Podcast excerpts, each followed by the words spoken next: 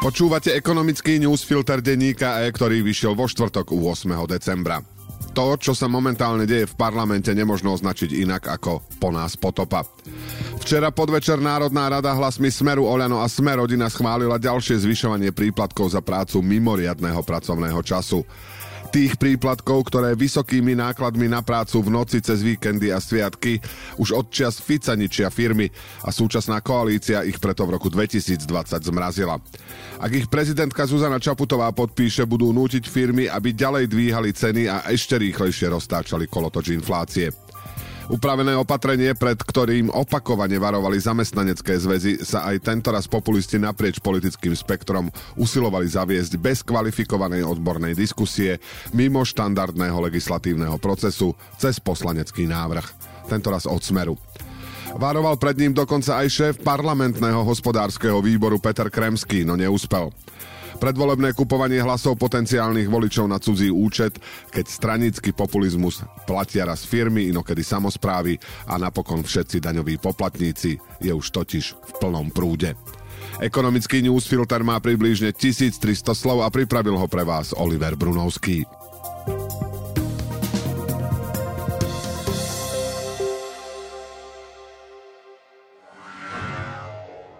Eva má Filipa, ale aj Erik má Filipa. Ani na tiež. Môže ho mať každý, kto si vyberie nový model Škoda Scala, Kamik alebo Fabia, ktoré prichádzajú s cenovou garanciou na 12 mesiacov a balíkom benefitov 5 rokov pohody. S výhodným financovaním, 5-ročným servisom, 5-ročnou zárukou a zimnými kompletmi v cene. Ušetríte tak až 1500 eur. Kontaktujte svojho predajcu a objednajte si svoje nové vozidlo už teraz. Viac na www.škoda-auto.sk Parlament včera prekvapujúco schválil novelu zákona od poslancov Smeru, ktorá má od júna ďalej zvýšiť príplatky za prácu cez víkendy a v noci. Zahlasovalo 110 poslancov vrátane väčšiny klubov Oľano, Smer, Rodina a dvoch poslancov za ľudí. Príplatky koalícia zmrazila po nástupe pandémie. Pôvodne sa ich výška odvíjala od minimálnej mzdy, zákon ich namiesto toho stanovil pevnou sumou. Teraz chcel Smer opäť obnoviť ich napojenie na minimálnu mzdu. Tá v budúcom roku po dohode tripartity vzrastie až na 700 eur. Poslanci schválili návrh, v ktorom sa v doložke vplyvov píše, že nemá žiadny vplyv na podnikateľské prostredie a že vplyv na rozpočet verejnej správy bude pozitívny. Predseda výboru Národnej rady pre hospodárske záležitosti Kremský upozorňoval, že firmy sú už výrazne zaťažené zdražovaním energií, no so svojou argumentáciou neúspel. Ani on však nehlasoval proti, iba sa zdržal. Čo schválili poslanci? Za sobotnú prácu by mali zamestnanci dostať navyše 50% minimálnej mzdy, prípadne 45%, ak sa práca v sobotu musí vykonávať pravidelne. V nedeľu bude príplatok 100% minimálnej mzdy, prípadne 90%, ak sa práca musí vykonávať pravidelne. Za nočnú prácu bude zvýhodnenie 40% minimálnej mzdy alebo 50%, ak ide o rizikovú prácu, prípadne 35%, ak sa daný druh práce musí vykonávať prevažne v noci. Novela neplánovane zvýši náklady najmä strojárom, vrátane automobiliek, pekárom, hotelierom, podnikateľom v gastre, ale aj samozprávam a štátu, keďže sa týkajú napríklad aj ľudí v zdravotníctve, sociálnych službách alebo na železnici. Od pondelka platí zákaz dovážať ruskú ropu tankermi do Európskej únie a pre ostatných nákupcov platí cenový strop 60 dolárov za barel. Dohodli sa na ňom krajiny G7. Od 5. februára sa embargo bude vzťahovať už aj na ropné produkty. Do včerajška ešte zavedenie týchto opatrení komoditnými trhmi nezamávalo, naopak ceny ropy po správach o vysokých zásobách pohodných látok v USA mierne klesli. Lenže radosť z aktuálnych cien palív môže mať najmä pre majiteľov vozidel s dízlovými motormi krátko krátke trvanie. Čo sa môže stať na začiatku roka? Rusko ešte stále dodáva Európe viac ako pol milióna barelov nafty denne, čo je viac ako tretina celkových dovozov na kontinent. Na druhom mieste je dlhodobo s veľkým odstupom Saudská Arábia, ukazuje graf od agentúry Bloomberg z dát platformy Vortexa. Rozšírenie embarga aj na dovoz nafty môže vyústiť do jej nedostatku. Skutočný dosah rozšíreného embarga pritom bude väčší, ako naznačuje podiel dovozu z Ruska, keďže z európskeho trhu vypadnú aj pohodlné hmoty, ktoré dnes vyrábajú rafinérie v Únii z ruskej suroviny. Ceny nafty už tento raz odzrkadľujú riziko, že jej bude nedostatok. Prudké zdraženie by sa prostredníctvom cien nákladnej dopravy mohlo preliať prakticky do celej ekonomiky. Aj Medzinárodná energetická agentúra predpovedá nedostatok nafty a vyostrenú súťaž o barely, ktoré nie sú z Ruska. Skôr či neskôr zvýšená kapacita spôsobí, že tlaky poľavia. Ale ak dovtedy ceny príliš stúpnú, bude možno potrebný ďalší pokles dopytu, aby nerovnováha na trhu zmizla. Konštatujú analytici Medzinárodnej energetickej agentúry. Čo na to Slovnaft? Jeho najvyšší šéf Oskar Világi v týchto dňoch intenzívne bubnuje na poplach a tvrdí, že problém s naftou bude veľký a bude trvať niekoľko mesiacov, možno až roky. Slovenská rafinéria spolu s maďarskou matkou síce môže aj naďalej na základe výnimky spracovávať ruskú surovinu z ropovodu družba, ale výrobky už nebude môcť exportovať. To ešte viac prehlbí deficit nafty v Európe, keďže Slovnaft dve tretiny jej výroby predával za hranicami. Slovnaft teraz ide rýchlo za 250 miliónov upraviť technológie, aby mohol spracúvať aj inú ropu a ďalej vyvážať benzín aj naftu. Zároveň mu hrozí vysoký ropný odvod. Minister financí Igor Matovič včera dokonca naznačil, že by nemusel byť 70, ale po prípadnom poslaneckom návrhu možno aj 90%, keďže rafinéria podľa neho zarobí tento rok navyše aj napriek tomuto mimoriadnemu odvodu 200 až 250 miliónov eur.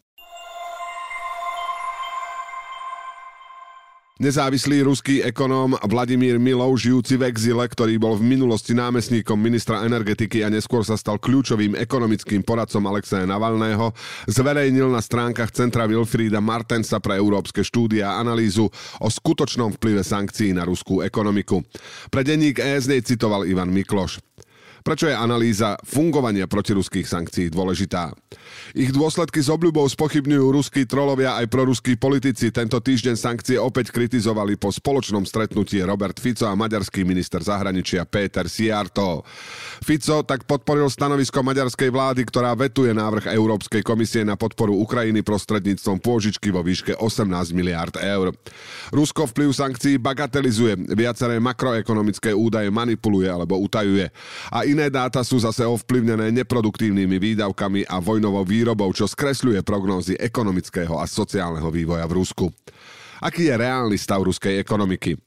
Vojna až o tretinu zvýšila výdavky federálneho rozpočtu, no všetky prostriedky navyše idú na vojenské výdavky. Nič z toho sa nepremieta do služieb a tovarov, ktoré slúžia na produktívne investície alebo by zlepšovali život občanov. Rastúce výdavky v prvých mesiacoch kryli stúpajúce príjmy z enormne zvýšených cien ropy a plynu.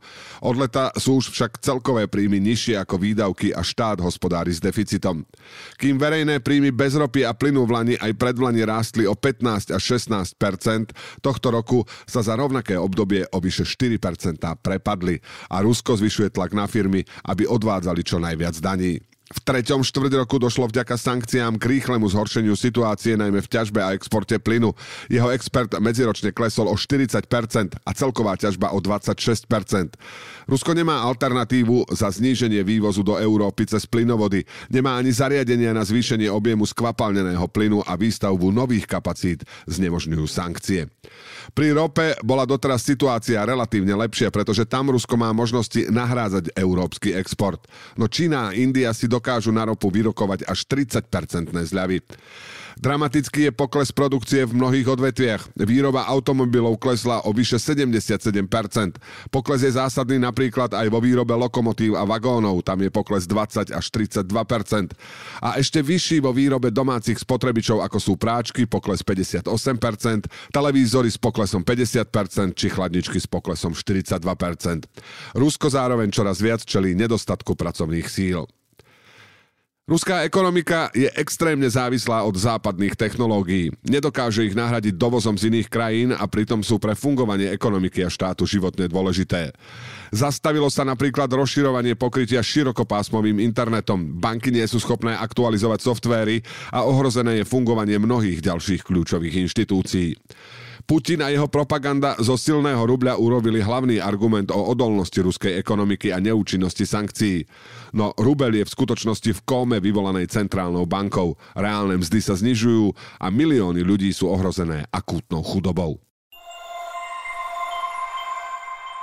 A teraz tri krátke správy na záver.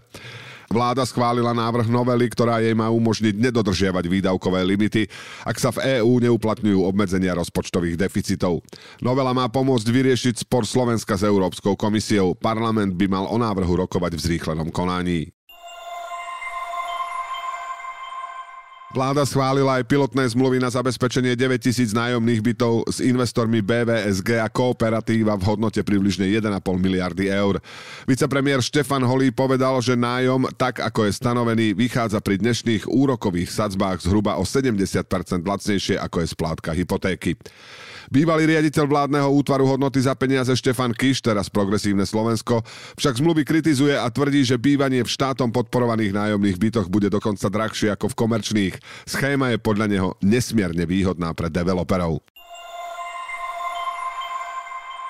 NAKA obvinila Marcela Foraja, bývalého šéfa Všeobecnej zdravotnej poisťovne z čias jednofarebnej vlády Smeru z obzvlášť závažného zločinu príjmania úplatku spáchaného formou spolupáchateľstva, zistili hospodárske noviny. Eva má Filipa, ale aj Erik má Filipa. Ani na tiež. Môže ho mať každý, kto si vyberie nový model Škoda Scala, Kamik alebo Fabia, ktoré prichádzajú s cenovou garanciou na 12 mesiacov a balíkom benefitov 5 rokov pohody.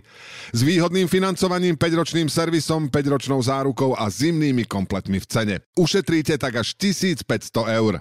Kontaktujte svojho predajcu a objednajte si svoje nové vozidlo už teraz. Viac na www.škoda-auto.sk